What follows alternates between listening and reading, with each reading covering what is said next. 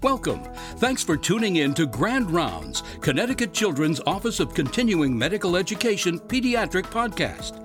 This podcast series will assist in developing new skill sets based on recent pediatric advances in a wide variety of specialties, identifying evidence based data to support improved outcomes in pediatric healthcare delivery, increasing knowledge about research with implications for clinical practice.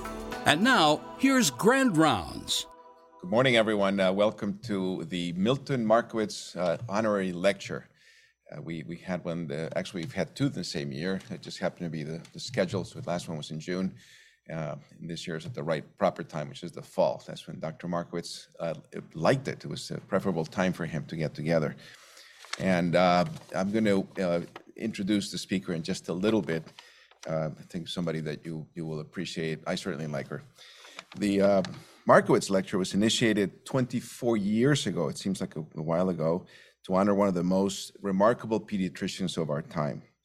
And some of you in the audience that are logging in today uh, knew Dr. Markowitz quite well. Some of you were recruited to the University of Connecticut back in the 1970s uh, to work in the new medical school. And, uh, and many of you, and certainly all of us, have benefited from his great wisdom as a pediatrician a true pediatrician in every sense of the word, a community pediatrician who devoted himself to children and families uh, and their academic careers, and then uh, really was a, a, staple in rheumatic fever prevention. He was born in June of 1918, and this is relevant because it was during the Spanish flu pandemic, the last pandemic that, that we had before COVID 19. Uh, this year, he would be 103 years old, and we still remember Dr. Markowitz for many reasons. I was reading his uh, biography yesterday, and he was one of those individuals that uh, the AAP actually decided to do a, uh, uh a uh, you know a piece in terms of you know his career with an interview. Dr. Kamaitis has been the other person here in the Department of Pediatrics who's had that same honor from the AAP. And I can tell you that he received his undergraduate education from Syracuse University and then graduated magna cum laude from Syracuse University College of Medicine in 1943, just a few years ago. This was followed by an internship in New York City, uh, which was cut short uh, to nine months because he joined the Navy. And uh, some of you uh, that are historians will remember this that about a year after graduating from medical school, in his 26th birthday, uh, Dr. Markowitz landed in Omaha Beach um, and in, in his biography, you can read exactly what he was feeling as a medic coming into Omaha Beach, where more than 150,000 Allied troops uh, took part in the Normandy inv- invasion. Now, you would think that would be enough, but he came back to the U.S. Uh, he, he married his, his wife, Selma, uh, and then very soon after that, uh, he, he was sent to the Pacific, where he participated in the invasion of Okinawa. Incredible, you know, went Normandy, Okinawa, and then survive as the war was over uh, a horrible explosion when his ship hit a, a mine in the South China Sea. Um, you know, when I look at this, I say, you know, this gentleman who is the chair of the Department of Pediatrics, certainly uh, you read this and, and, and you, you feel, oh my gosh, you know, this is, you know, very difficult steps to follow. He was recruited in 1968 uh, to the newly established University of Connecticut School of Medicine to be the first chairman of, of this Department of Pediatrics. His wife Selma and their four children, uh, David, Martha, Stephen, and Alice, moved to Hartford in the winter of 1969, a few years ago. He was professor and chair from 69 to 83, and then dean of student affairs from 1983 until his retirement in 1992. He built the Department of Pediatrics from scratch. He recruited some of our best faculty that we've had over the years. Some of you are listening, I, I trust, uh, including uh, Dr. John Ray, Bob Greenstein, who, who has passed, Arnie Altman, who I know is listening, Dr. Susan Ranson, amongst many others who uh, were really some of our best faculty in the history of the Department of Pediatrics. At the same time, he had the foresight to develop a strong relationship with the local hospitals, including Hartford Hospital, uh, where Dr. Kamaitis was the then chair of the Department of Pediatrics, and also Dr. Robert Kramer at Newington Children's Hospital that tremendous relationship between people uh, at that high level allowed Connecticut children to be born in 1996. And, and it, was, it was something that really we, we owe Dr. Markowitz so much, not only for what he did for children, but for allowing this children's hospital to be born. I think he would be very proud of where we are right now, both in the Department of Pediatrics and, and, and, and uh, as, a, as a health system that's providing care for so many kids. So now uh, I have a tremendous honor to introduce the 21-22 Markowitz speaker. Uh, I have to introduce Dr. Olga Torres Salazar, my better half. Uh, we will be celebrating 32 years of marriage on the 16th of December. Uh, it's been a wonderful, wonderful life with, with Olga, just seeing her work so hard on behalf of children. I'll tell you a few things about her I think is important that most of you uh, probably know, but I, I, think it's, it's good to know. Uh, graduated from uh, the Universidad Javeriana in Bogota, Colombia. Uh, she did her postdoctoral research fellow at Brown University School of Medicine before doing an internship and residency at the University of Connecticut. And then she did her fellowship at the University of Minnesota in pediatric cardiology. And subsequently, already as, a, as an attending uh, with children and very busy, decided that she would do something else, and she did a postdoctoral fellowship in cardiac imaging at Boston Children, where she learned her craft of cardiac MRI. But she's done many things in the past, and, uh, and some of these things perhaps are less well known. And when we went back to Colombia, and uh, right after fellowship, uh, she and, a, a, uh, Dr. Cadavid, who was a surgeon who had trained at the Karolinska Institute, decided they would uh, put together a pediatric cardiac program uh, at a private, a private hospital in Cali, Colombia. And they actually did that. It was the first true pediatric cardiology program in Colombia. And during the three-year period we were in Colombia, she actually, with Eduardo Cadavid and the team, actually managed to operate 500 children who otherwise probably would not have survived as a result of their congenital heart disease. She co-developed uh, with uh, her fellow, uh, her colleagues in cardiology, the non-invasive cardiac imaging program at Connecticut Children's, uh, and also the, uh, and then during this time with Dennis Mello, uh, our cardiac surgeon, actually started a program in Asuncion, Paraguay, where they, they were starting a pediatric congenital heart program. And that program is still ongoing in two, three hospitals in Asuncion, Paraguay, serving children as well. She developed a cardiac MRI program here at Connecticut Children's. Uh, actually went to Nuremberg to buy the MRI that is currently being used here, which is the 3T. Uh, and if you haven't seen the facility, you should go there. You feel like you've walked into the Star Trek set in terms of everything you see in that, in that location. And they've done more than 2,500 MRIs during the short period of time of this cardiac MRI. It is really a nationally and internationally known program. And then most, most recently, which is what you'll hear about today, is the development of the cardio-oncology program. So as you can see, Dr. Torres Salazar is always doing something, it's an innovation, keeping busy. Certainly keeps me busy, uh, doing all kinds of wonderful things. Uh, she is an outstanding mentor, a great colleague to some of you who are listening, all of you who are listening. And uh, I could not be more proud to ask uh, Olga now to present her work in cardio-oncology, our past, present, and future, making a difference in the lives of pediatric cancer patients. Dr. Torres Salazar, the podium is yours. Thank you so much, Juan Carlos, for this beautiful introduction. Um, I'm very appreciative of all these uh, um, compliments. So it is my uh, pleasure and my honor to present this lecture in honor of Dr. Milton Markowitz, a founder, um, Department of Pediatrics, and instrumental in the development of uh, our understanding of the pathophysiology of rheumatic fever and the use of antibiotics as a primary prevention strategy. My talk today is in regards of cardio-oncology. This is an emerging discipline that is focused predominantly on the detection and the management of cancer treatment-induced cardiac dysfunction. And this would not have been possible with the pioneer uh, work of Dr. Victor Ferrans, a native Colombian cardiologist, MD, PhD. He served as the chief of the ultrastructural section of the pathology branch of the National Heart, Lung, and Blood Institute of the NIH until 1994, and he was the chief of the pathology section until his death. His pioneer work in anthracycline-induced cardiotoxicity in the 1970s and 80s represents a true legacy in our understanding of the structural, functional, and biochemical components of anthracycline-induced cardiotoxicity, as well as the development of a primary prevention strategy with the use of a chelating agent, uh, ICR 187, which is currently uh, in use uh, to this date.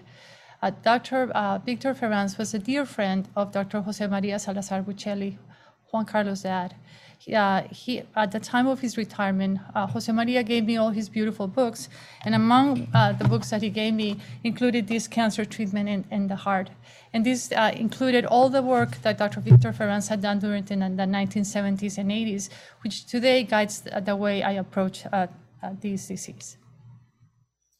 My objectives today are to describe the association between cancer and heart disease in pediatric cancer patients, the growing evidence of cardiovascular effects of cancer-related therapies, and need for surveillance and co-management of cardiovascular disease before, during, and after cancer treatment, and describe the advances in research and innovation at Connecticut Children's that has led to the development of, of, of our cardio-oncology program. There's continued increased incidence in the cancer diagnosis in pediatric patients and a decreased cancer mortality that is due mostly to the developments in cancer therapy.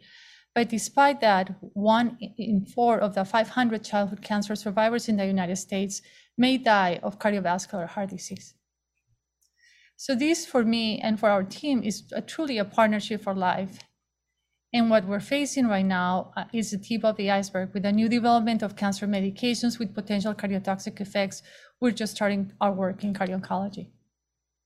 There are multiple cardiovascular side effects of chemotherapy and radiation, from the involvement of the cardiomyocyte that leads to heart failure with medications such as anthracyclines, or the new uh, tyrosine kinase and uh, VEGF inhibitors, to the effect in the endothelium with medications such as cisplatin, the devastating effects of radiation therapy that include damage of the uh, endothelium with uh, development of early onset coronary artery disease, valvular disease, pericardial calcification and myocardial disease to the devastating effects uh, that involve in arrhythmias for certain medications such as arsenic that can increase uh, the long QT and, and lead to life-threatening uh, arrhythmias. The way we approach cardiotoxicity is based on a risk model. We know that younger age uh, treatment, uh, genetic predisposition, how these uh, medications are metabolized in the body, uh, the use of that increased use of higher doses of cumulative anthracycline dose, use of other uh, concomitant medications, female gender, radiation therapy, uh, and uh, increase in lifespan can all increase the risk of cardiotoxicity. This risk modulates the cardiotoxicity and leads to an acute toxicity, which is uh, characterized by myocyte apoptosis and damage of that beautiful extracellular collagen that leads to myocardial dysfunction. That initiates a smoldering process that we call adverse cardiac remodeling that leads to myocyte, that myocyte hypertrophy, microscopic uh, uh, fibrosis, and the development of heart failure. As uh, Dr. Uh, taught us, this involves multiple areas of the myocyte, including the extracellular matrix, uh, uh, the myofibrils in the myocardium, the, the nucleus, and this triggers apoptosis of the myocardial cell. There has been studies in um, um, rat models of anthracycline-induced cardiotoxicity where you see that there is complete loss of that extracellular collagen matrix that leads to uh, myocardial slippage, myocardial dysfunction, and increase in apoptotic. Um, in addition, this is compensated by diffuse fibrosis that accounts for some of the diastolic dysfunction that is seen in this patient uh, population.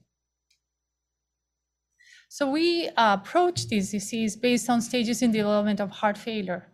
So we know that every patient that is exposed to a cardiotoxic medication will be at stage A, that is at risk for development of heart failure.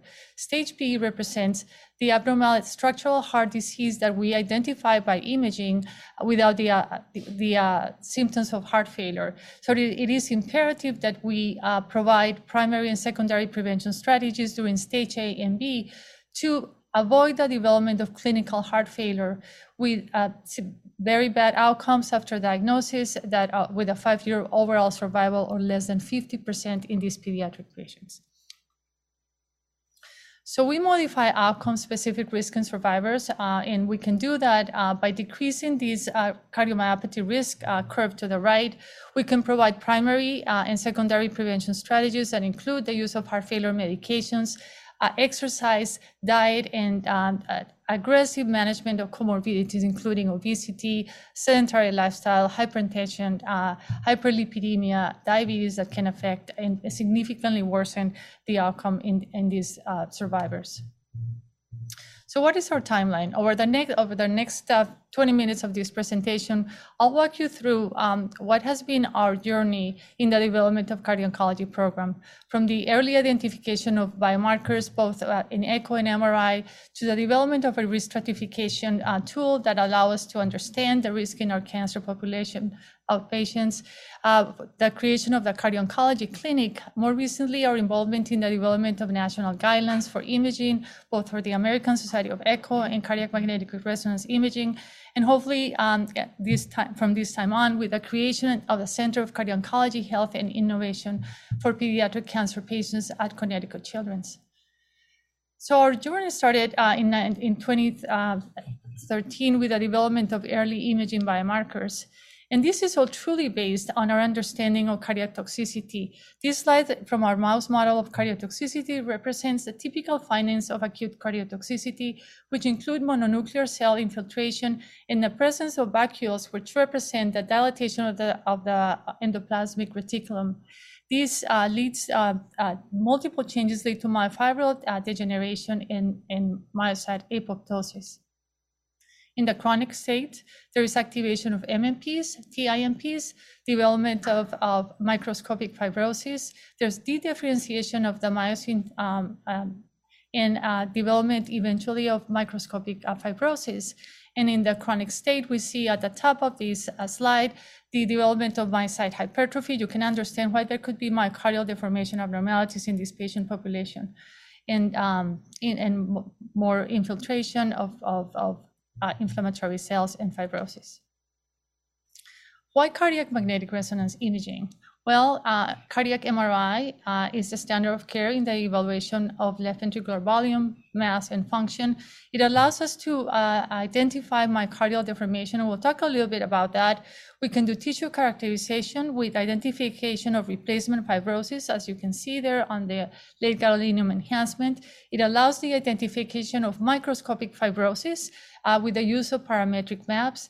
And more recently, it allows uh, uh, the use of 4D-Flow for the, our understanding of uh, vascular stiffness of significant importance in the development of cardiovascular disease. In 2013, as mentioned previously, we started with uh, the development of early imaging biomarkers uh, to understand how we can detect this, uh, uh, toxicity earlier. Um, we enrolled um, pilots, uh, 20 patients in a pilot study, and we followed them through treatment uh, doing cardiac MRIs at set cumulative doses of anthracyclines. Now, surprisingly, we found that there was a decline in ejection fraction in most of this patient population, and there, there was a percent change in EF, as you can see on the right-hand side, of, on all but one of these patients. We then uh, uh, try to understand uh, the volumetric changes that occur in these patient populations. We saw great gradual decrease in ejection fraction with gradual decrease in end systolic uh, volume index. In addition, uh, we looked at myocardial deformation, and myocardial deformation really looks at how the heart is contracting at the time uh, during the cardiac cycle. So you can see that there is a positive strain, which is a change in length in, in the radial direction as the heart is contracting uh, from a thin myocardium to a thick myocardium, and a negative strain by shortening in the circumferential and longitudinal, in longitudinal direction. Concomitant to these changes, there is decrease in left ventricular mass, decrease in left ventricular mass volume ratio, there's an increase in end-systolic fiber stress, and eventually the development of uh, uh, myocardial uh, dysfunction. We wanted to see uh, if imaging by strain or imaging by myocardial deformation could really antecede uh, the development of uh, the drop in ejection fraction. And we saw that both global uh, circumferential strain magnitude, as you can see in this slide, was decreased as well as global longitudinal strain, and that these early changes preceded the changes in, in ejection fraction. This is an example of uh, myocardial strain, and this is depicted by colors with normal kinetic depicted as blue, hypokinesis depicted as, as green, and akinesis depicted as yellow. So this is the baseline my, myocardial deformation map of the heart, base, mid, and apical. And uh, we can see how it, it really significantly decreases the myocardial deformation at the time of treatment. And if we provide aggressive therapy with heart failure uh, medication, including carvedilol and enalapril at an early time, we can uh, actually re uh, uh re return most of these uh, myocardial segments to their baseline function. We then went on to the identification on imaging biomarkers of late cardiotoxicity. We um, enrolled a cross-section of patients that had been treated with cancer medications uh, a minimum of two years to 20 years after uh, the end of chemotherapy. And we published this in 2013 in Circulation. We found that myocardial deformation abnormalities indicating subclinical cardiotoxicity are highly prevalent among late childhood cancer, cancer survivors. So there is still a chance to recover the myocardium in these patients before the overt uh, devastating effect of, of heart failure. We also used um, native T1 and ECV. Uh, this is based on the properties of the, of the proton in the myocardium uh, that when stimulated uh, with the resonant uh, frequency wants to go back in alignment with the magnetic field. So we can actually measure the myocardial uh, relaxation time. And we found that increasing native T1 relaxation and increasing the extracellular volume are typical characteristics of this uh, patient population. We wanted to prevent the development of heart failure, and, and uh, unfortunately, this uh, slide is not um, it's not working. But if, if it was, you would see that there is decrease in myocardial dysfunction, that there is an increase in the uh, volumes of the heart, and that this patient that is in refractory heart failure already has evidence of, uh, of pulmonary edema and pleural effusions. Um, this patient unfortunately died awaiting heart transplantation at the age of 29 years. Once we understood the uh, findings by cardiac MRI, then we went on echocardiography. Echocardiography is currently the standard of care in the screening of this patient population. And we wanted to understand the feasibility of echocardiographic techniques to detect subclinical cancer uh, uh, damage in the heart. And we found that 3D echo derived ejection fraction less than 55 and not surprisingly, an increase in systolic volume index with thresholds of 28 to uh, 32 mLs per meter square, uh, global longitudinal strain magnitude uh, that was more than minus 17%, and a decrease in the early atrial myocardial velocity at the interventricular septum, which is a measurement of stiffness of the myocardium, were the earliest parameters by echo that we could uh, identify in this patient population.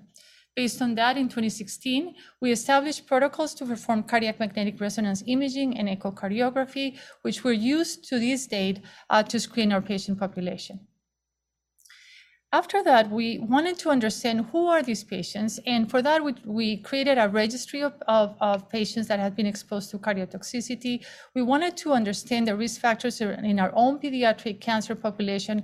And we wanted to understand the effect of myocardial dysfunction in cardiac morbidity and all-cause mortality in these patients. And we found, not surprisingly, that HAT diagnosis, cumulative dose, radiation to the heart, the use of uh, well, bone marrow transplantation, and previous heart disease were significant risk factors for the development of myocardial dysfunction. But very importantly, that once you develop myocardial dysfunction, uh, and if you ever develop a previous shortening fraction of less than 29 during or after cancer therapy, significantly increase the risk of all-cause mortality. There was an eightfold increased risk.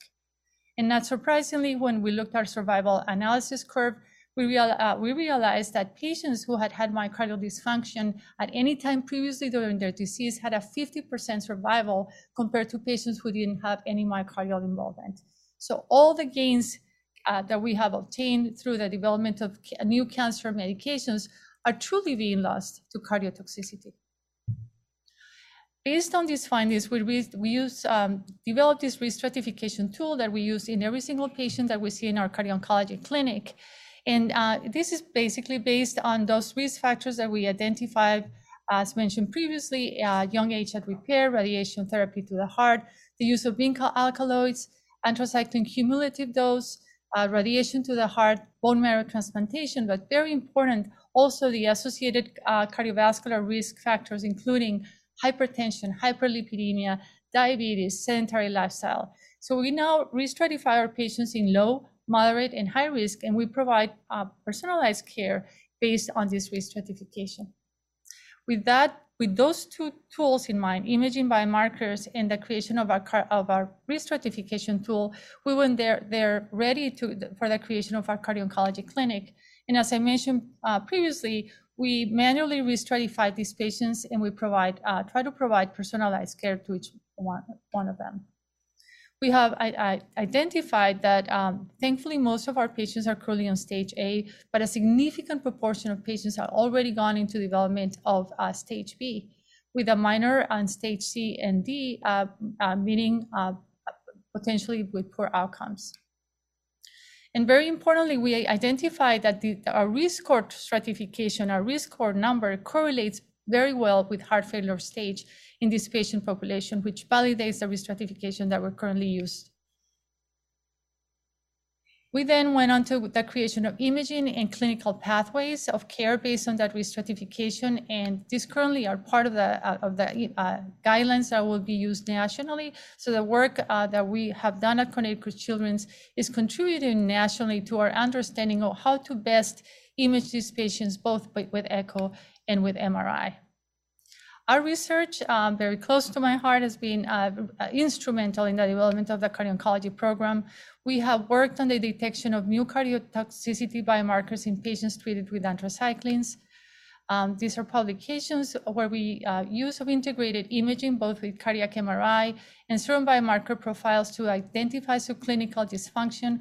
We have, have identified that cytokines, MMPs, TIMPs and upregulation of SRH is present in this patient population. We have also identified a number of microRNAs that may could be potentially be used in early identification of these patients with upregulation of, of, of uh, microRNAs that are involved uh, with myocardial toxicity and downward regulation of uh, microRNAs that are in, involved in myocardial development and uh, in these patients. We also developed an AIC model in the cross-collaborative mice that has really understand uh, to try to start to understand the genetic underpinnings of this condition. So back in 2018, we uh, 19, we described the induced cardiotoxicity in the cross-collaborative mice, how it recapitulates the cardiotoxicity in humans, how we were able to uh, understand that there is diversity in the way that both mice and humans respond to cardiotoxicity. And for that, we use a, a collaborative cross mice. Uh, mice. This is uh, mice that are uh, basically uh, coming from the most common strains in the world. And these mice are inbred, and you can create uh, uh, specific genetic backgrounds that then can be inbred and cloned and can be used for this type of research. So for this, we use 10 different genetic backgrounds in 10 different inbred uh, uh, strains of, of collaborative cross strains, we created an acute and a chronic model of cardiotoxicity. And we applied this pathology score that was uh, developed by Carolyn Saiz, one of our uh, co-investigators from Yale University, as uh, uh, we explained previously, acute cardiomyocyte vacuolation and infiltration of mononuclear cells correspond to acute cardiotoxicity and interstitial fibrosis with myofiber disarray, myocyte hypertrophy to chronic toxicity. So she developed this very uh, helpful uh, uh, pathology score, which allow us to identify uh, the, the, the, response to cardiotoxicity in, the, in different strains. And um, what you see here, um, and I'll try to point here, in the bottom here, you see the different uh, CC strains. And you can see that on the top panel here is the acute cardiotoxicity, uh, and uh, at the bottom, the, the, cardiac score for chronic cardiotoxicity. And you see how these some of these strains are resistant to the effects of uh, anthracyclines here, and here. And you can see that in the chronic state, there are uh, some that are very susceptible, and uh, but there's still some that are uh, very resistant to the toxic effects. And this really reflects the genetic diversity that we see in our patient population.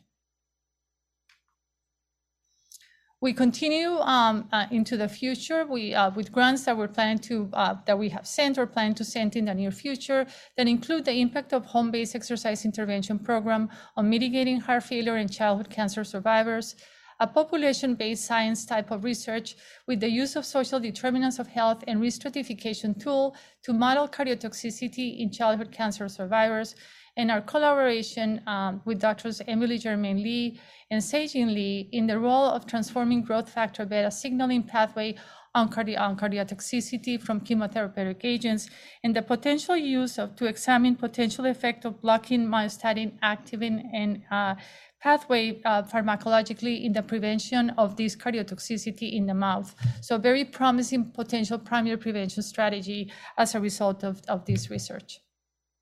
What is our future? The, the, creation of a Center of Excellence for Cardio-Oncology Health and Innovation for Cancer Survivors. We're currently uh, uh, in the later developments of, these, of, the, of the structure for this program at Connecticut Children's. Our uh, vision statement is the preservation of global cardiovascular health in childhood cancer patients that are grounded on the principles of diversity, equity, and inclusion. And our mission is truly to eliminate cardiotoxicity among pediatric cancer survivors. We want to provide personalized care, uh, cardio-oncology care through multidimensional uh, uh, phenotyping of these patients that would lead to an extensive restratification of patients into low, uh, medium, and high risk to be able to provide monitoring and personalized primary and secondary prevention strategies based on this restratification. And for that, uh, we pro propose the development of cardio-oncology digital ecosystem that has three basic components. Our collection plan that will initially uh, uh, imply the development of a re registry within the electronic medical records that will allow us to obtain all that very important information that will go then into a storage plan where this integrated data that comes not only from our uh, our EHR, but also from our genetic lab or digital personal health records, including uh, uh, uh, steps or uh, physiologic data from the patient to be integrated into this storage plan, converted to common data elements that would allow us deep learning algorithms with artificial intelligence that would do an extended risk stratification of these patients that would allow us to assign pathways of care for the primary and secondary prevention of cardiotoxicity, and that would allow us to understand the development, emergence, and progression of disease based on specific out outcomes that are based uh, that are defined as heart failure stage and, uh, and with imaging biomarkers. This would then could be uh, used locally uh, in our system to provide the care that we need to car our cardio-oncology patients, but would allow a multi-center approach through public repositories or the development of research um, uh, with NIH repositories. With that, I want to thank everyone uh, that has helped me in the development of this program. Of course, all my colleagues at Connecticut Children's, our Division of Pediatric Cardiology, uh, without their daily help, I would not been able to do this. Uh, the Division of Pediatric Oncology, with that supporting the development of this program, our research department with their ongoing uh, support, our patient safety and quality uh, led by Lori Pelletier, uh, Z, and Ilana Warwick in the development of the pathways of care our bone and rare disorders uh, uh, that is guided by Dr. Emily Germain-Lee, German Lee and Dr. Uh, Se-Jin Lee. Our echo and lab team, our echo uh, technologies, our MRI technologies, without whom we could not do this work, and our Connecticut Children's uh, Foundation. There are many others outside of, of Connecticut Children's that had helped in the development of all this work. So thank you to all. And I'll open this for questions. Thank you. Thank you very much for that tour de force on uh, cardio cardiotoxicity. And uh, we have um, about 150 participants, and uh, we certainly have uh, plenty of time for, for questions. Uh, so please go ahead and use your Q&A. And while people, people are doing that, perhaps uh, I think it's very striking. If we can go back, um, Steve, I'm going to ask you to look for a slide. And um, it, if you could go back and, you know, it was really striking from Dr. Ferrans was the the, the, the rat work where the myocardium and how severely it gets damaged. Um, to me, that's very striking, and I was wondering if you could just go over that slide a little, a little uh, slower, so we can actually, you know, try to understand what actually happens. And it's really important to understand that has a devastating effect on the myocardial cell. It can damage the extracellular matrix. It can destroy it, as I'll show you in the red model that follows this.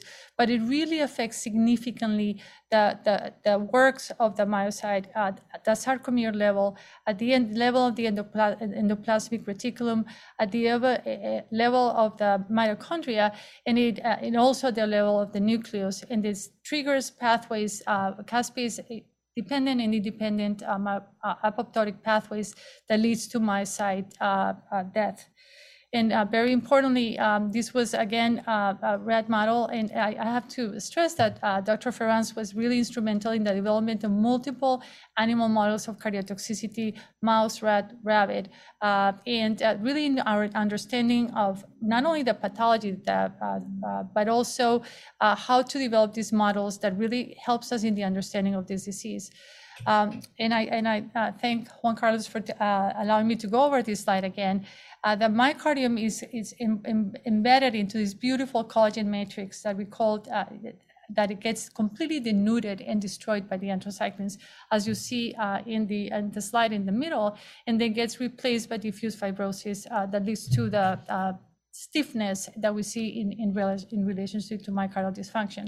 So truly, this is a devastating uh, condition that is mostly related to the damage, the oxidative stress damage that occurs on the, my, on the myocardium as a result of this binding of anthracyclines and the, and the toxic metabolic components that are formed uh, when we reacting with, uh, with oxygen.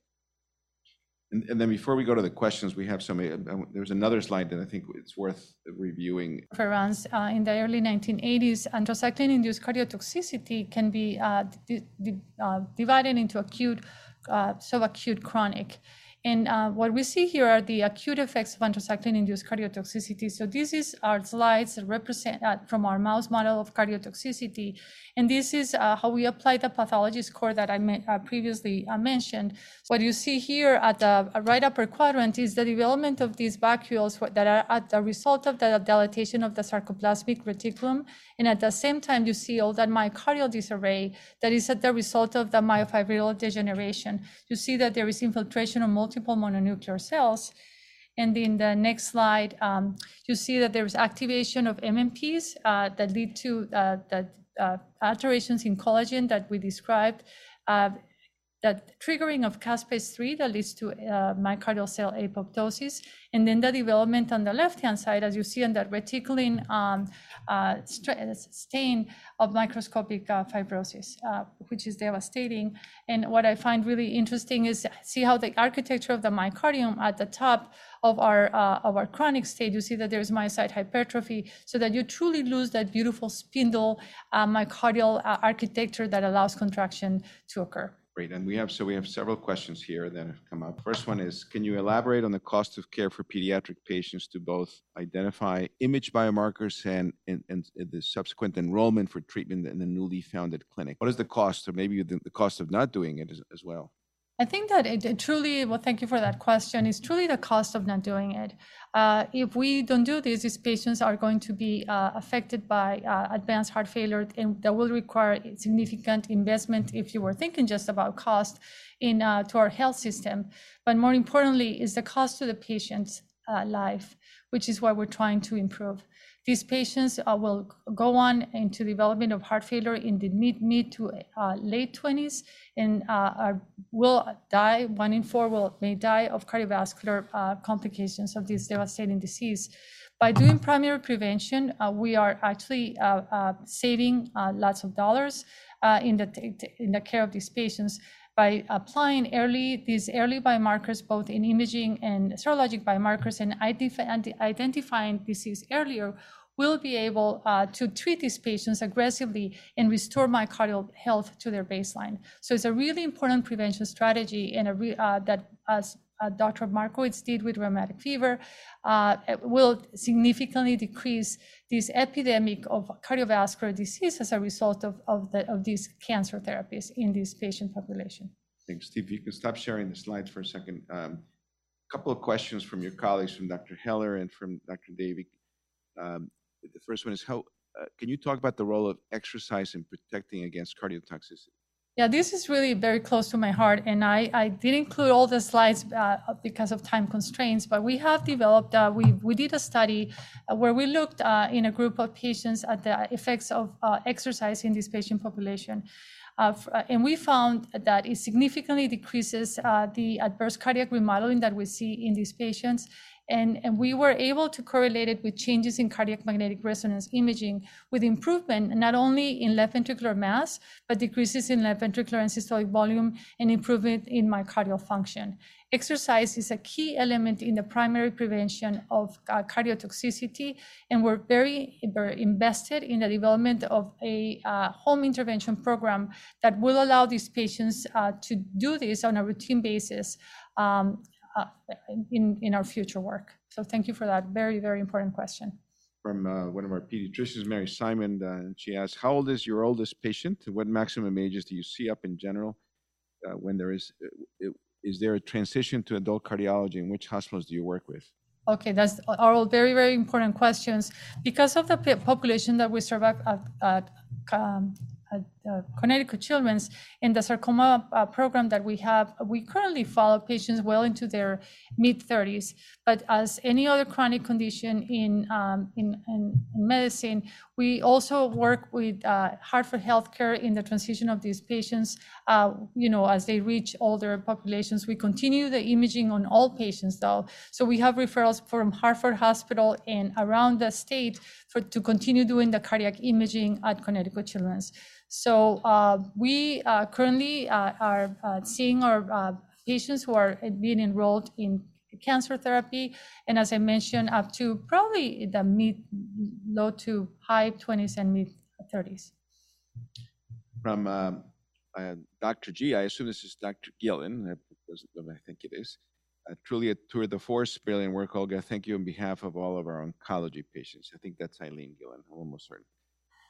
Uh, thank in, um, you know, with, without the unwavering uh, support of uh, oncology uh, with uh, Eileen and Andrea uh, and Dr. Isakoff, it would have been impossible to, to, to create this, this program.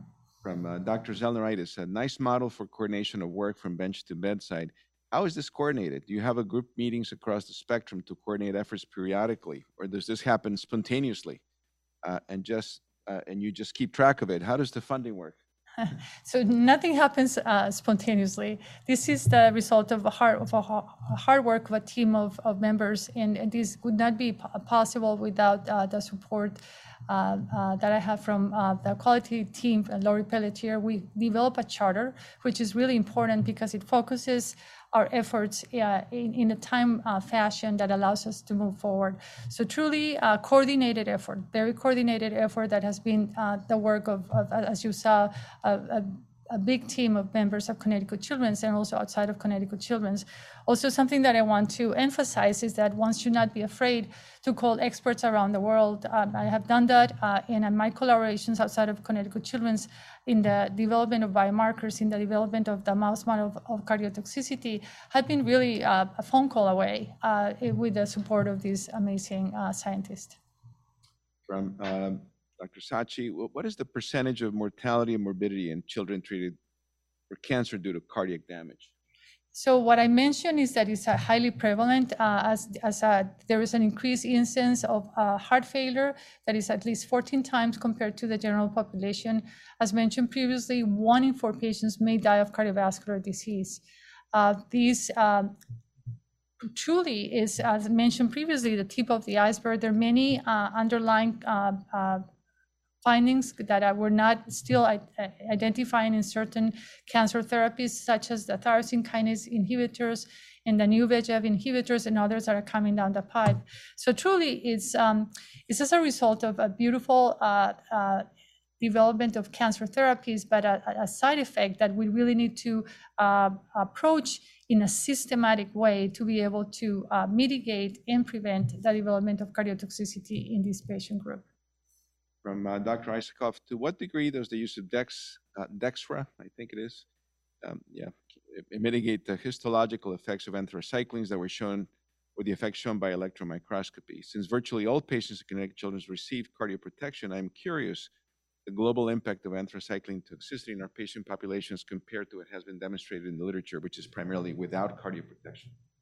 I think that the, the use of dexrazoxane, uh, as I mentioned previously, uh, affects one of the pathways of anthracycline-induced cardiotoxicity, which is basically chelating iron in the myocardium uh, that prevents uh, that oxidative stress. But there are uh, other mechanisms that include involvement of the nucleus, topoisomerase B, that are not really affected by this pathway. So uh, if I had to calculate the impact, it probably would be an impact of about 50% in the decrease in toxicity, but not fully. And then the other thing that is really important to understand here is that these patients are treated with multiple medications. So they are uh, a, a classic patient that is treated uh, for leukemia or lymphoma receives anthracyclines, uh, vincristine, ifosfamide.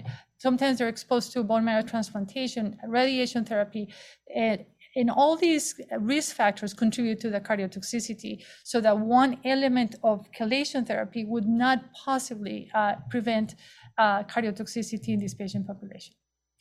From Susan Retson, and I think this is Susan Retson, not Richard Retson, usually uses the same same name.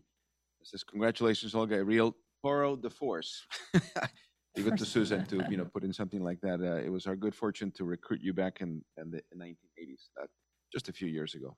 Thank you, Susan. Thank you, Susan.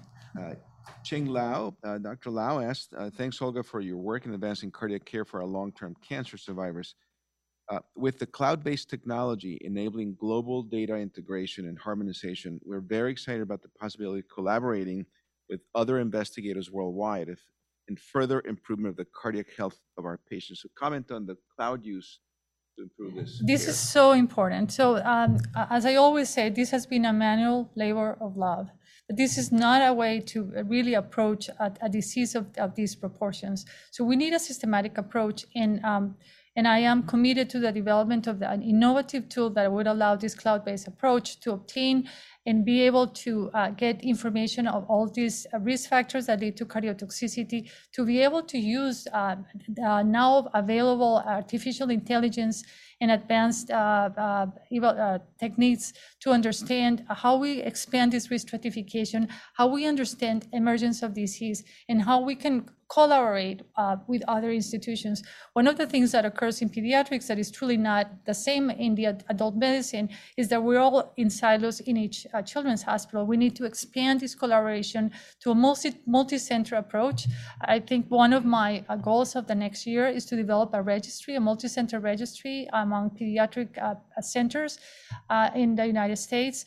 And I, I with our uh, link to uh, the Society of Cardiac Magnetic Resonance Imaging, which is an international institution, we'll be able to bring this to other parts of the world.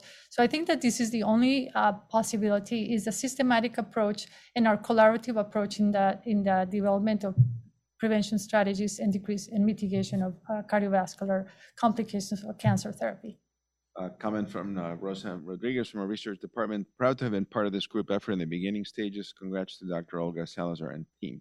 Thank you. Thank you, Rosa. Uh, from uh, from uh, Dr. Messia, um, your colleague Olga, uh, Thank you for the presentation. Can you please elaborate on the ideal cost-effective timing algorithm for echo MRI imaging in the surveillance of cardiotoxicity? So going back to our uh, heart failure stage classification, it truly is during stage A and stage B of heart failure that we need to uh, look at ways of imaging and as I mentioned before, serologic biomarkers that will help us identify uh, cardiotoxicity. We currently do this in our clinic. So we have strict echo and MRI protocols that we use that allow us to identify these changes earlier. We work in close collaboration with our oncology team, and we're actually aggressively treating these patients. Uh, and we are, for the most part, able to uh, restore myocardial function in a large number of these patients. So it's truly during that primary uh, state where patients have not developed clinical heart failure, where we have our best opportunity to have an impact, a lasting impact on the cardiovascular health of these patients. Great, thank you very much. That was the, the, the last question. Um, I think Dr. Markowitz would be proud of the work that you have done here with your team, and it's a very large team. So obviously, we thank that entire team for, for supporting the kids and the, the oncology division, the cardiology division, uh, Lori's team, and, and so many that have contributed to the betterment of the children's lives uh, in this in this field. So thank you again for the presentation. Thank you everyone for joining. We had a good outcome here, good uh, good people joining. Uh, we have uh, on Friday, uh, I ask you to join us again for Ask the Experts with Dr. John Shriver, who will be giving you updates on the, the 15th letter of the Greek alphabet, uh, Omicron. That's, uh, that's the new name for the variant that's coming out of uh, Southern Africa and has already spread through the world a little bit scary, but we'll we'll sort it out for you. So please join us on Friday, and again on Tuesday for Grand Rounds. Again, thank you everyone for joining. Have a safe day. Get your boosters if you haven't gotten your boosters. Take care. Bye bye. Thanks for listening to Grand Rounds. For the most recent updates, please consider subscribing or find us on our Facebook group, Connecticut Children's Continuing Medical Education, or online at connecticutchildrens.org slash podcast slash grand rounds.